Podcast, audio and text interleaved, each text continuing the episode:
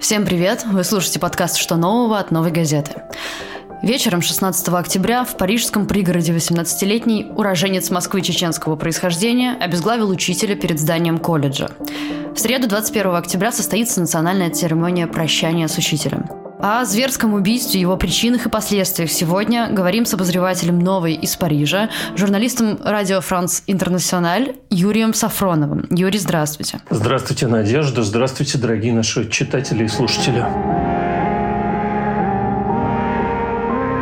Юрий, расскажите, как это случилось, если можно более подробно, чем я рассказала? Это случилось вечером в пятницу, около 17 часов. Убийца настиг 47-летнего учителя истории и географии Самюэля Пати совсем недалеко от здания колледжа. А самого убийцу ликвидировали через э, несколько минут после произошедшего, потому что был звонок в полицию, полиция очень быстро приехала. Сам убийца успел оставить еще в своем твиттере сообщение, в котором обратился с угрозами к французскому народу и конкретно к президенту Макрону и с оскорблениями в адрес убитого только что им человека. Также разместил вместе со всем этим чудовищную фотографию того, что он сотворил. А что за история с карикатурой, с голым пророком? Зачем им нужно было это демонстрировать? Вот расскажите побольше про учителя. Из-за чего это все произошло? По тем деталям, которые на сегодня известны из многих источников, все началось с невинной ситуации 5 октября, то есть примерно за 10-11 дней до трагедии, учитель предупредил специально учеников, что завтра на уроке что-то вроде обществознания, если по российским меркам, покажет своим ученикам карикатуры, в том числе на пророка Мухаммеда, и чтобы поговорить о свободе слова, о свободе верить и не верить, потому что Франция абсолютно светская страна. Во Франции нет в законах понятия богохульства. Во Франции разрешено смеяться над любой религией, как и вообще над всем, в принципе. Французские законы очень хорошо защищают свободу слова, но, к сожалению, с учетом всех реалий последних лет, о которых мы можем еще отдельно поговорить, по факту очень многие сейчас во Франции боятся обижать какую-либо религию, потому что, как мы знаем, есть чудовищные примеры той же редакции Шарли Эбдо, когда за это люди поплатились своей жизнью. Так вот, он заранее предупредил своих учеников, что будет показывать такие карикатуры завтра, и предложил всем, кого это может как-то обидеть или оскорбить, всем, кто считает себя такими очень серьезными верующими, либо покинуть класс, либо отвернуться на время показа карикатуры. На следующий день он показал эту карикатуру, но одна из учениц как э, рассказывают свидетели, она стала выражать свои протесты, дошло до какого-то скандала, и учитель попросил ее выйти из класса. Дальше отец этой девочки стал распространять в соцсетях видео с оскорблениями в адрес преподавателя, говорит, что он оскорбляет ислам, говорит, что он изображает пророка в голом виде и так далее и тому подобное. И это видео очень широко распространилась в соцсетях. Например, сегодня министр внутренних дел принял решение о закрытии мечети в парижском пригороде Пантене. Так вот, даже Facebook этой мечети распространил одно из этих видео. В подписчиках у этой мечети только на Фейсбуке 60 тысяч человек. И вот это видео уже точно известно увидел и Абдулла Ханзоров, вот этот самый убийца. И более того, как выяснило следствие, он еще выходил на связь, как минимум через WhatsApp, с отцом вот этой обиженной девочки. Собственно, в соцсетях устроили травлю. Все это привело к тому, что были какие-то собрания в школе. Отец написал также заявление в полицию. Учителя 12 октября вызывали в полицию, дали ознакомиться с этим заявлением и опросили в связи с тем, что отец обвинил учителя в распространении порнографии в школе. Учитель написал ответную жалобу о дефамации и клевете.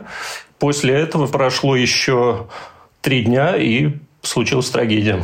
Вы сказали про то, что убийца обратился в Твиттере. Что конкретно он там написал в своем обращении? Я сейчас не процитирую все его послание, да и не хотел бы его цитировать, но точно помню, что-то там было какое-то предупреждение к Макрону и его неверным собакам, к Макрону, правителю неверных, что-то в этом роде.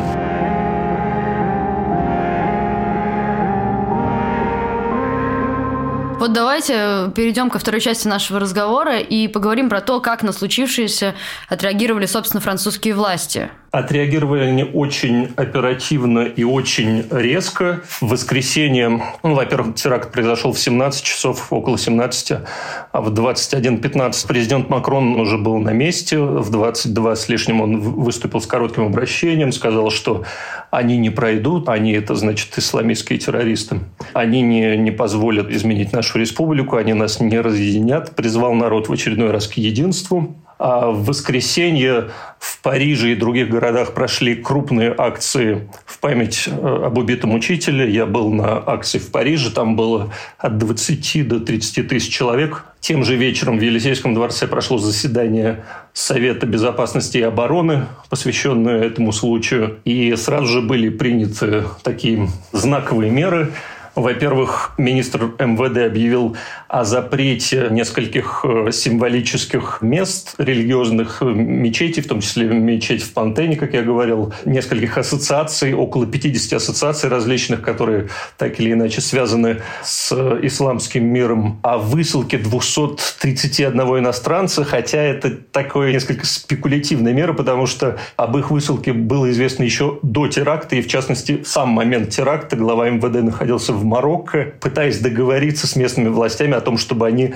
приняли марокканцев, которые сейчас во Франции, но вот Франция хочет их выслать. И, кстати, как сообщают французские СМИ, помимо Марокко, еще две страны, которые лидируют в этом списке стран по числу джихадистов, которые бы французские власти хотели бы выслать со своей территории, это Алжир и Россия. В России это в основном выходцы из Чечни, как сообщают французские СМИ. Еще одна мера – это пересмотр правил предоставления убежища, как-то сейчас власти будут думать над тем, как это сделать. Потому что убийца получил в марте десятилетнюю карту вид на жительство, хотя у него, в принципе, был случай участия в массовом насилии и разрушении общественного имущества. Его, правда, не осудили, но все-таки я знаю много примеров, как во Франции трудно получить вид на жительство людям, которые здесь даже живут достаточно долго и э, могут придраться к отсутствию какой-то пустой нелепой бумажки. А здесь некоторым категориям граждан эти виды на жительство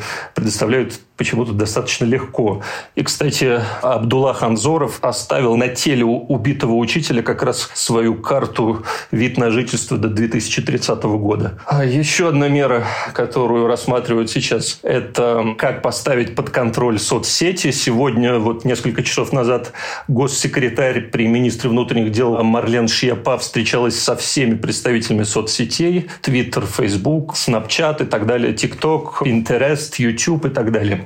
Еще проводятся обыски у десятков, точнее уже у сотен э, людей, которые входят в списки радикализованных есть и такие во Франции, радикализованных исламистов. Вот, в частности, по последним данным, э, в такой список входит до 16 тысяч человек, и только в парижском регионе их более 4 тысяч. Но такие обыски проходят после каждого теракта, и эффективность их не очень высока, потому что эти люди и так известны спецслужбам, и я думаю, вряд ли они что-то там выкладывают такое, что спецслужбы могут обнаружить. По крайней мере, на данный момент известно о том, что в ходе обысков задержали только одного человека, у которого что-то нашли. Ну, еще, конечно, рассматривают, как защитить учителей, потому что учительское сообщество действительно шокировано этим терактом. 800 тысяч учителей во Франции, я с некоторыми знаком, разговаривал. Для них это, конечно, большая трагедия. Хотя хочу напомнить, что уже не первое, потому что в марте 2012 года был еще один теракт, когда в еврейской школе убили учителя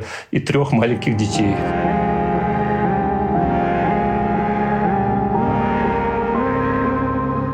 Вот что касается реакции мусульман этого сообщества в целом, не радикальных, да, а ну, как бы умеренных, если можно так сказать, они как-то реагируют, проявляют себя каким-то образом? Я видел кадры, к сожалению, я сейчас не помню фамилию этого человека, но он возглавляет организацию, такую близкую к властям организацию мусульман Франции. Он приехал на место трагедии, и он на месте трагедии, чуть не плача, рассказывал о том, как друг вот того самого обиженного отца, которого мы с вами упомянули пару минут назад, чья дочь э, обидела обиделась, что учитель показал карикатуру на пророка Мухаммеда. Так вот, этот друг, он известен как один из самых э, таких влиятельных идеологов радикального ислама, влиятельных и в то же время достаточно осторожных, потому что хоть он и призывает к каким-то вещам, но он всегда это делает в рамках закона, как отмечают э, специалисты. И поэтому до сих пор ему удавалось как-то уходить от ответственности. Но сейчас он, кстати, находится под стражей. Так вот, вот этот человек, один из таких видных идеологов радикального исламизма, он приходил вместе с этим отцом в школу. И сейчас вот глава этой мусульманской организации сообщил, что некоторое время назад вот этот человек угрожал ему самому. Видимо, настолько серьезно были эти угрозы, что вот этот человек, когда зашла речь о вот этом идеологе, у него действительно дрожал голос, и он чуть не заплакал.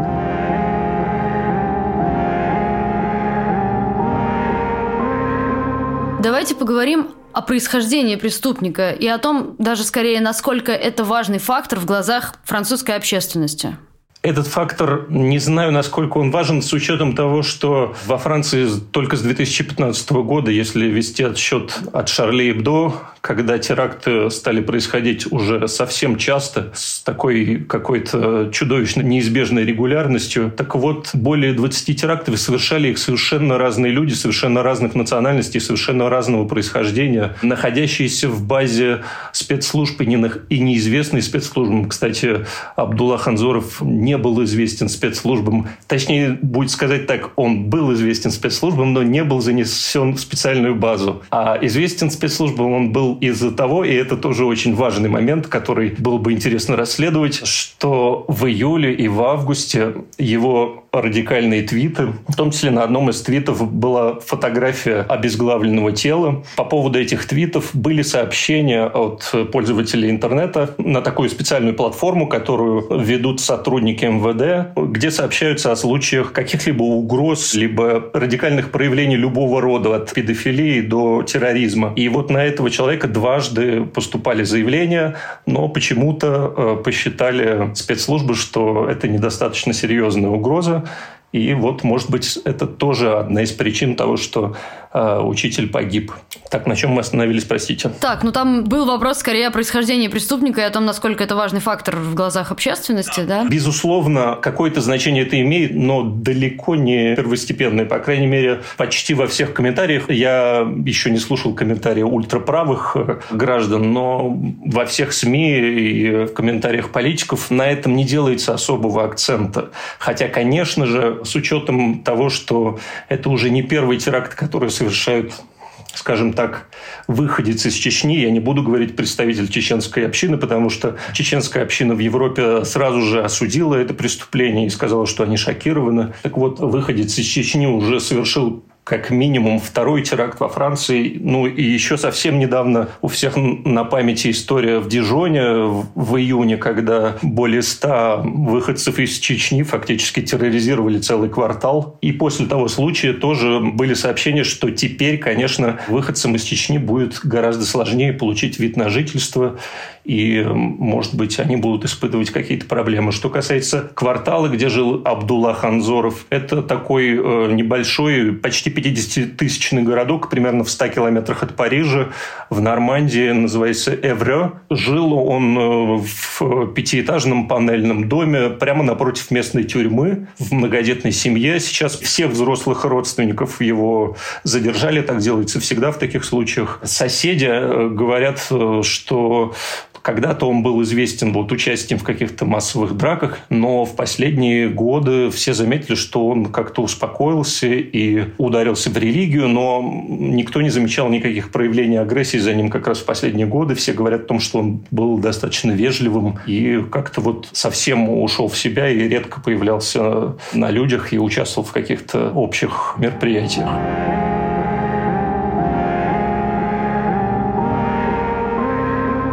Возможно ли, что это усилит исламофобские настроения во французском обществе, ну, которые, как мы понимаем, уже и так сильны достаточно еще со времен Шарли Эбдо? Да, но с тех пор они значительно усилились, это правда.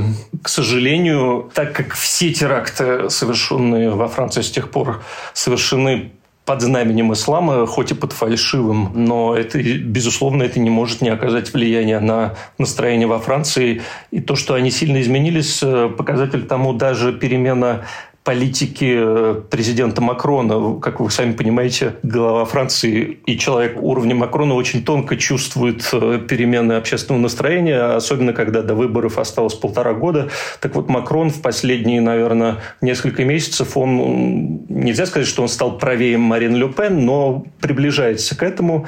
И как раз за несколько дней до теракта 2 октября он э, выступил с программной речью. Более часа он рассказывал о новом законе, законе, который будет принят в январе, предположительно, его рабочее название о борьбе с сепаратизмами, хотя в течение этого часа с лишним Макрон говорил только об одном так называемом сепаратизме. Это исламистский сепаратизм. Так вот, в законе будут предусмотрены различные меры, которые будут строже наказывать за нарушение каких-то республиканских основ э, светскости, в том числе покушение на свободу слова, угроз. Будет запрещено иностранное финансирование мечетей, будет ужесточено финансирование различных ассоциаций, которые объявляют э, своей целью какие-то религиозные проекты и так далее и тому подобное. Подробности этого закона я не буду дальше раскрывать, потому что это сюжет для отдельной статьи. Но, но в целом много решений принимается в этом направлении, чтобы отбить избирателя ультраправых и не допустить их прихода в 2022 году. Шансы на это за вот эти годы увеличились, к сожалению.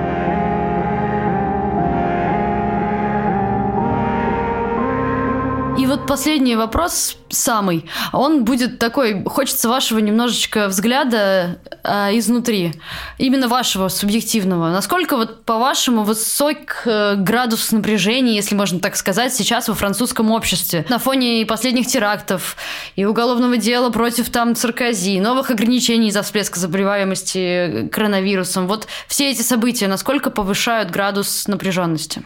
Вы знаете, это настолько разные события. Ну, во-первых, уголовное дело Саркози, мягко говоря, мало кого волнует, кроме Саркози, Карла Бруни и каких-то еще а, его других друзей и совсем уж отчаянных поклонников, которых совсем мало. Как мы знаем, Саркози с треском проиграл праймерис в 2016 году даже в рамках своей партии. Так что это совсем на обочине общественного внимания. Это даже в день вот новости не стало первополосной новостью французских газет. Карантин карантин, да, вызывает некоторое напряжение, но, но все-таки большинство французов, согласно опросам, относятся с пониманием к этой мере. Я, кстати, к ним не отношусь, но это отдельная тема. Что касается терактов, то, конечно, это чудовищное убийство шокировало большинство французов. Завтра будет церемония прощания с Эмюэлем Пати замечательным человеком, судя по отзывам учеников. Человеком, который очень любил свою профессию, человеком, который устраивал очень интересные мультимедийные уроки,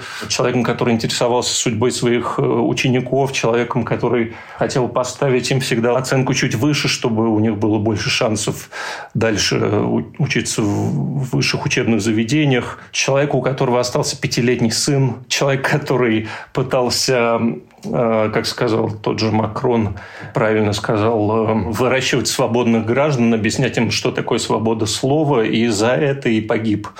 И завтра церемония будет в Сорбонне. Были уже предложения некоторых депутатов даже о том, чтобы Смель Пати позднее вошел в пантеон. Пока эта тема не обсуждается, но предложение было. Сегодня стало известно, что его наградят завтра э, орденом почетного легиона, а также высшей академической наградой. В общем, эта история шокировала многих, и в том числе меня.